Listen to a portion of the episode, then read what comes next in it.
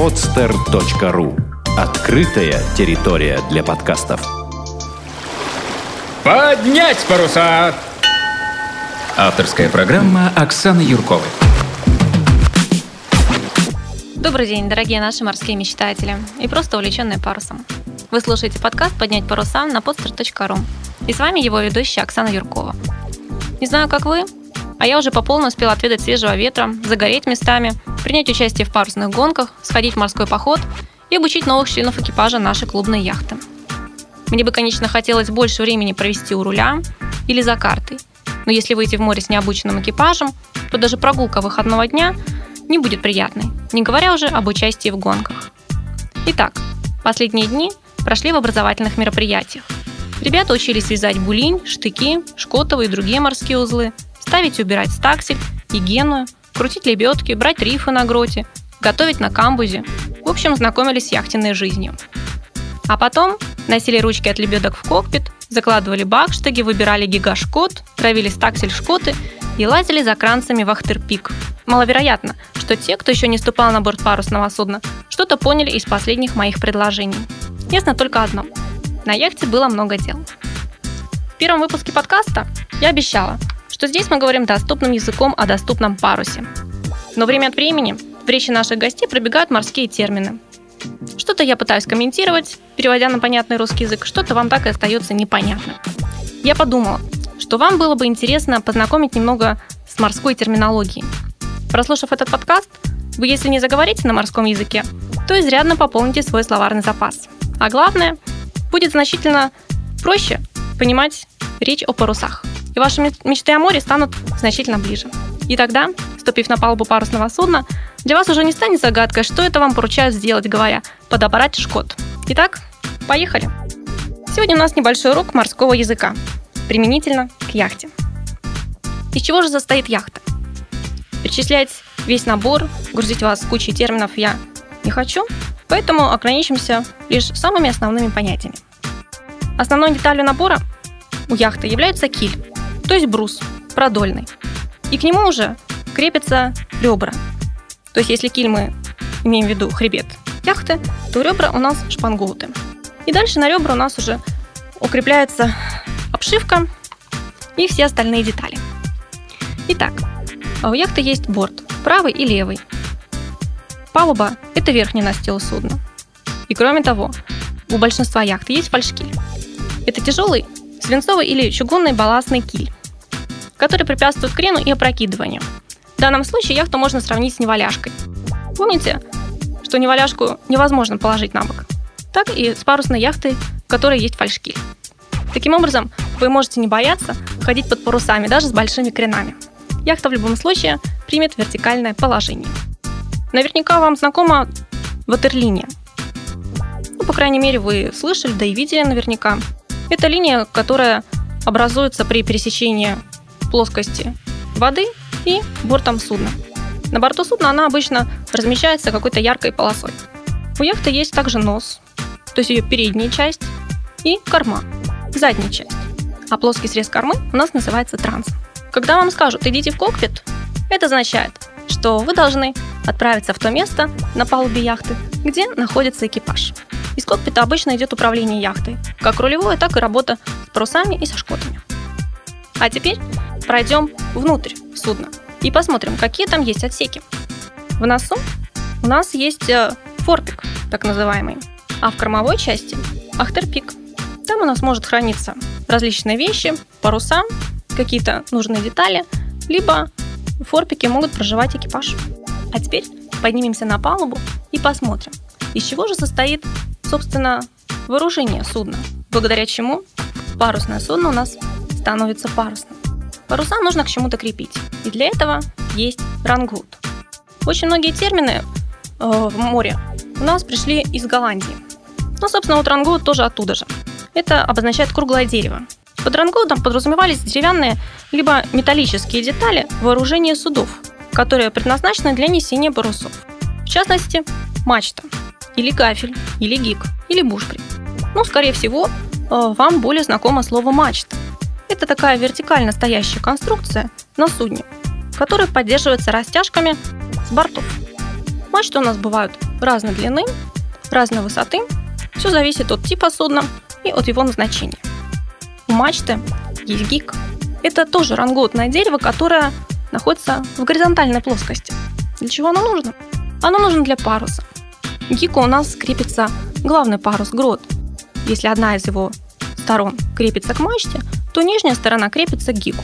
Причем гик очень э, интересно рангоутное дерево и не совсем безопасно.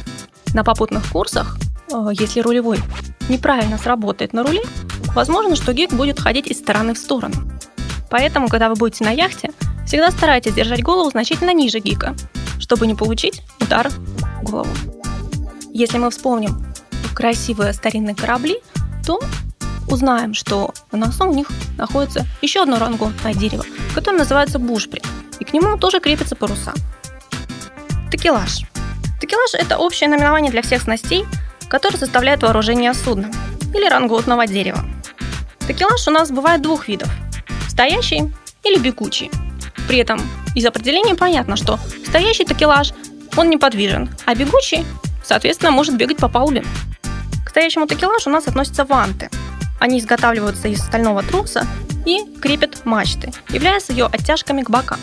Но для того, чтобы мачта настояла ровно и не кренилась ни к носу, ни к корме, используются еще две снасти. Это штаг, который оттягивает мачту к носу, и ахтерштаг, который оттягивает мачту в сторону кормы, то есть заднюю часть судна.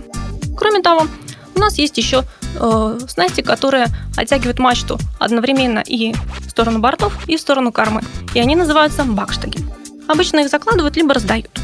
А вот с бегущим такелажем у нас производятся работы э, для того, чтобы управлять парусами. То есть мы можем подбирать паруса или их расстравливать. А теперь пройдемся по палубе.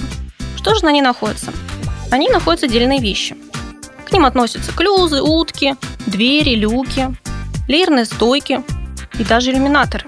Когда я первый раз увидела яхту, она была еще не в совсем готовом состоянии, мне очень было странно, а как же люди держатся на борту?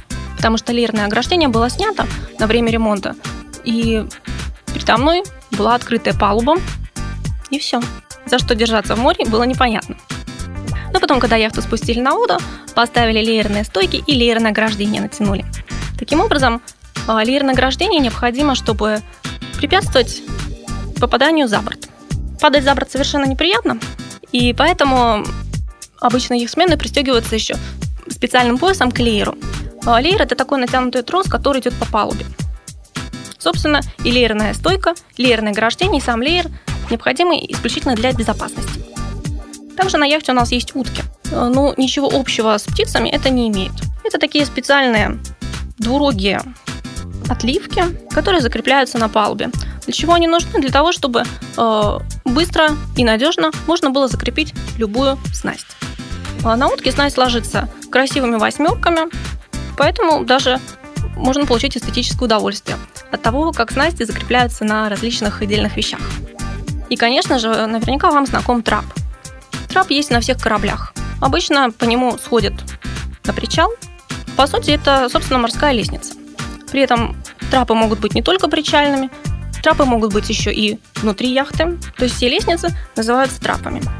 Еще на палубе яхты обычно находятся футштоки. Ну, если вы немножко знаете иностранный язык, то фут вполне знакомое слово. Фут – это мера длины. Собственно, футшток – это такой шест, деревянный или металлический, а, с нанесенной на, ней, на него разметкой. Это могут быть белые, красные полосы или белые, черные полосы. И он используется для того, чтобы мерить глубину. Иногда с помощью фурштоков можно попытаться и весьма успешно снять яхту с мели, отталкиваясь э, этим шестом от дна. И обязательно на каждой яхте у нас всегда есть отпорник или отпорный крюк.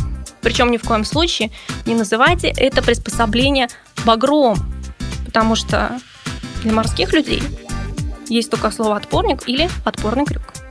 Это древко, на которое насажен железный наконечник с крюком. Оно используется на швартовке, когда нужно подойти к причалу и э, так аккуратно не затронуть борт у яхты. То есть мы отпираем яхту от причала. Либо если нужно, например, э, что-нибудь э, выловить из воды. Например, конец морской, да, и тогда мы используем тот самый крюк, который находится на отпорнике. Ну и всегда на каждой яхте э, в кормовой обычной ее части и также в центральной части находятся спасательные круги. Для чего они нужны? Я думаю, объяснять не стоит. Ну а сейчас мы перейдем э, к самому интересному и самому важному моменту – парусам. Паруса на яхтах обычно делают из специальной ткани или из пластика. И парус служит для того, чтобы энергию ветра перевести в поступательное движение. Ветер дует парус, парус наполняется воздухом, и таким образом яхта может двигаться по поверхности воды. Различают прямые и косые паруса. А наверняка вы видели на старинных гравюрах, на картинах, а может быть даже вживую, когда в Санкт-Петербург э, или другие города приходят большие парусники. Ну, такие как Седов, Мир или Крузенштерн. Последний, кстати, не так давно был в Санкт-Петербурге, и э, любой желающий мог попасть на его борт, чтобы ознакомиться с его парусным вооружением и различными отдельными вещами. Ну так вот, у больших парусников всегда прямые паруса. То есть они ставятся поперек судна и крепятся креем. А по виду они напоминают равнобокую трапецию. Под прямыми парусами обычно ходят большие суда. А для яхт э, наиболее применительно это бермудские паруса, то есть треугольные, исполненные в виде прямоугольного треугольника. Кроме того, бывают э, разновидности парусов. Бывает люгерный парус, то есть это разновидность косого паруса. Обычно его можно видеть на старинных судах или гафельные паруса. Но мы говорим о яхтах, и поэтому расскажу немножко о трех самых значимых парусах. Это стаксель, грот и спинакер. Грот – это основной парус, треугольный, который ставится на мачту. А, его передней частью, то есть часть, которая обращена в сторону носа, крепится к мачте, нижней частью крепится к гику. Он такой же форму имеет и стаксель. Он ставится к штагу, если мы помним, то штаг у нас держит мачту в сторону носа, отклоняя ее. И нижняя часть паруса у нас относительно свободна. И самый красивый парус, который вы, наверное, частенько видели на фотографиях, это спинакер. Спинакер – это такой большой пузатый парус, который э, обычно ставится, когда ветер дует со стороны кормы. Спинакер придает яхте очень большую скорость, часто используется на гонках, и его принцип действия очень схож с парашютом. Спинакер обычно очень легкий и очень большой, и при этом э, самый красочный красивый. Парусами у нас управляют с помощью шкотов, то есть специальных снастей, которые привязываются к углам паруса. Бывают стаксель-шкоты по названию паруса, соответственно, стаксель-шкот управляет стакселем. Э, гротом же управляет гигашкот, как это ни странно. А спинакером у нас управляют тоже шкоты, но они называются брасами. В принципе, э, эту терминологию вы легко усвоите, стоит только сходить э, несколько раз на яхте, может быть, даже поучаствовать в гонках или просто сходить на тренировки.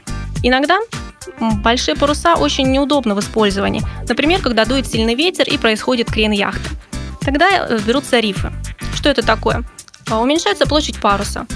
Подворачивается нижняя часть и закрепляется. Таким образом, парус становится меньше, сила, которая давит на него, соответственно, меньше, и яхта может идти э, не на сильных кренах. Ну а теперь перейдем к швартовке.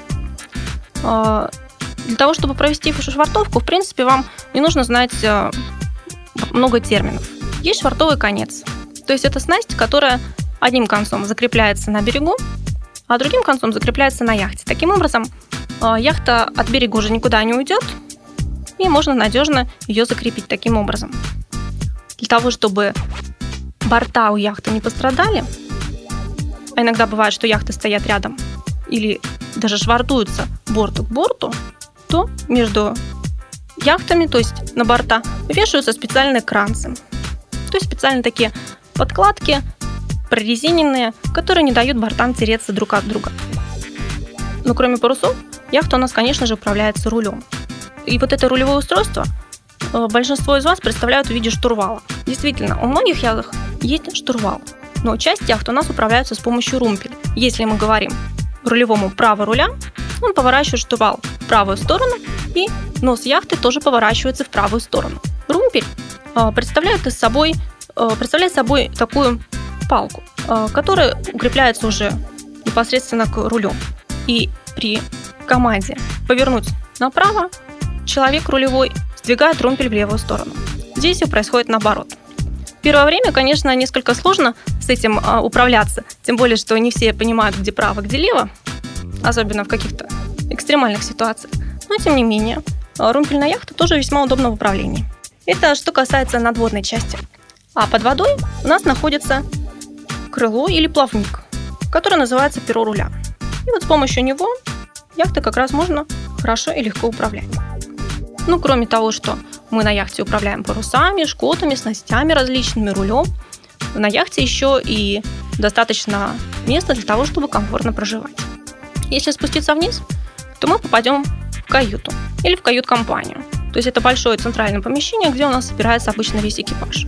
Он там проводит вечера, либо собирается за столом. Кроме того, есть э, индивидуальные, персональные каюты, которых проживает экипаж по двое или по одному. Камбус. На камбузе готовится еда. Наверное, одно из главных удовольствий в жизни их смен. Особенно во время долгого, длительного и трудного перехода. Гальюн, ну с этим все понятно, это морской туалет. И обязательно помним, что в яхте у нас есть место для штурмана.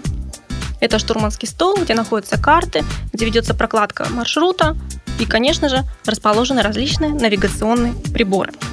Ну вот, собственно, наверное, и все, что вам необходимо знать для того, чтобы более-менее разбираться в яхте. Хотя бы на первое время вам этого хватит.